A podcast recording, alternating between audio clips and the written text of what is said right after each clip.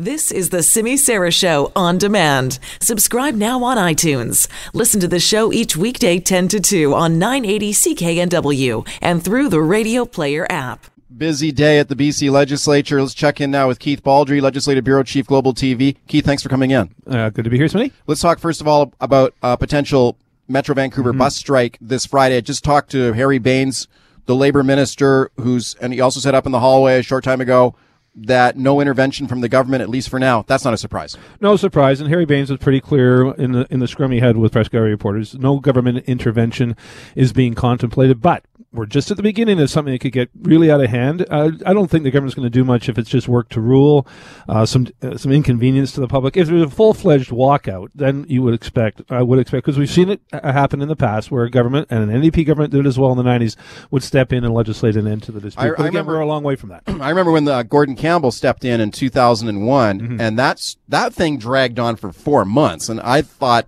I thought that we waited too long because a lot of people were getting inconvenienced. Yeah, that that one was uh, getting on the public's nerves. I think uh, this one. I mean, anytime there's a transit walkout, uh, the public is uh, doesn't like it, and that uh, puts enormous political pressure on a government to step in. But again, we're at the very beginning of what could be a long, drawn out process. Do you think there's been some talk today about should the government make transit an essential service and ban strikes by bus drivers? I mean, that's not going to happen either. Cer- even the liberals didn't do that. No, certainly under an NDP government, it's just not going to contemplate something like that. Uh, it's going to be interesting. Uh, someone pointed out to me uh, uh, that uh, the Winnipeg, there's a w- similar work uh, situation in Winnipeg, and the and the drivers there just stopped collecting fares. Yeah, which yeah, would be yeah, a, yeah, an interesting technique if that an interesting pressure point to put on uh, the company here. If they were to suddenly end the revenue stream, that would also get the government's attention. Free bus rides? Yeah. Maybe the public would say, "Hey, just keep stay on strike forever." It's still finding impossible to get on the B line though. Be Yeah, more right. crowded.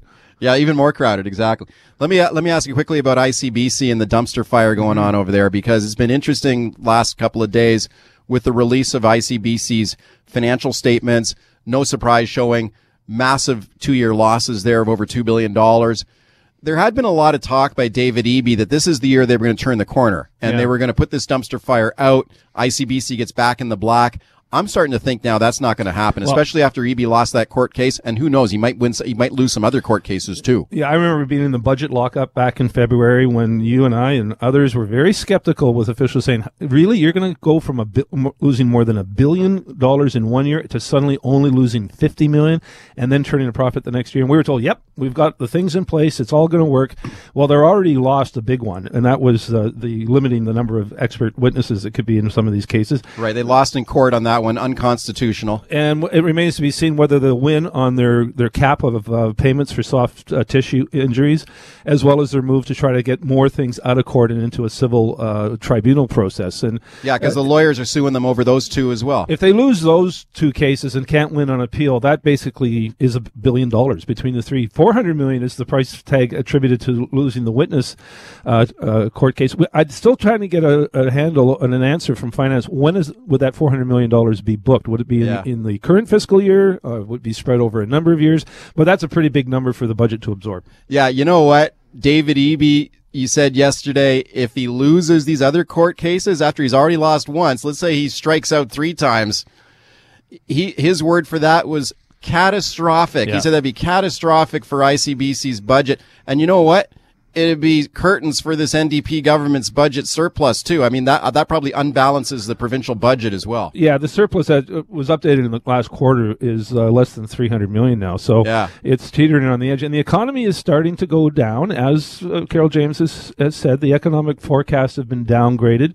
You, got to figure they're worried about uh, the more than billion dollars they expected to take from the forest industry this year. And the forest industry is in crisis with th- thousands of people out of work. You got to figure that revenue number is going to be changed.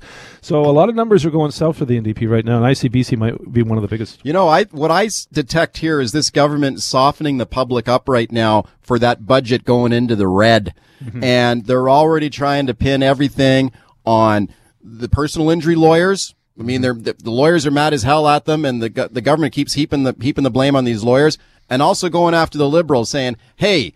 This ICBC dumpster fire, you guys started the fire when you were in power and you guys are responsible.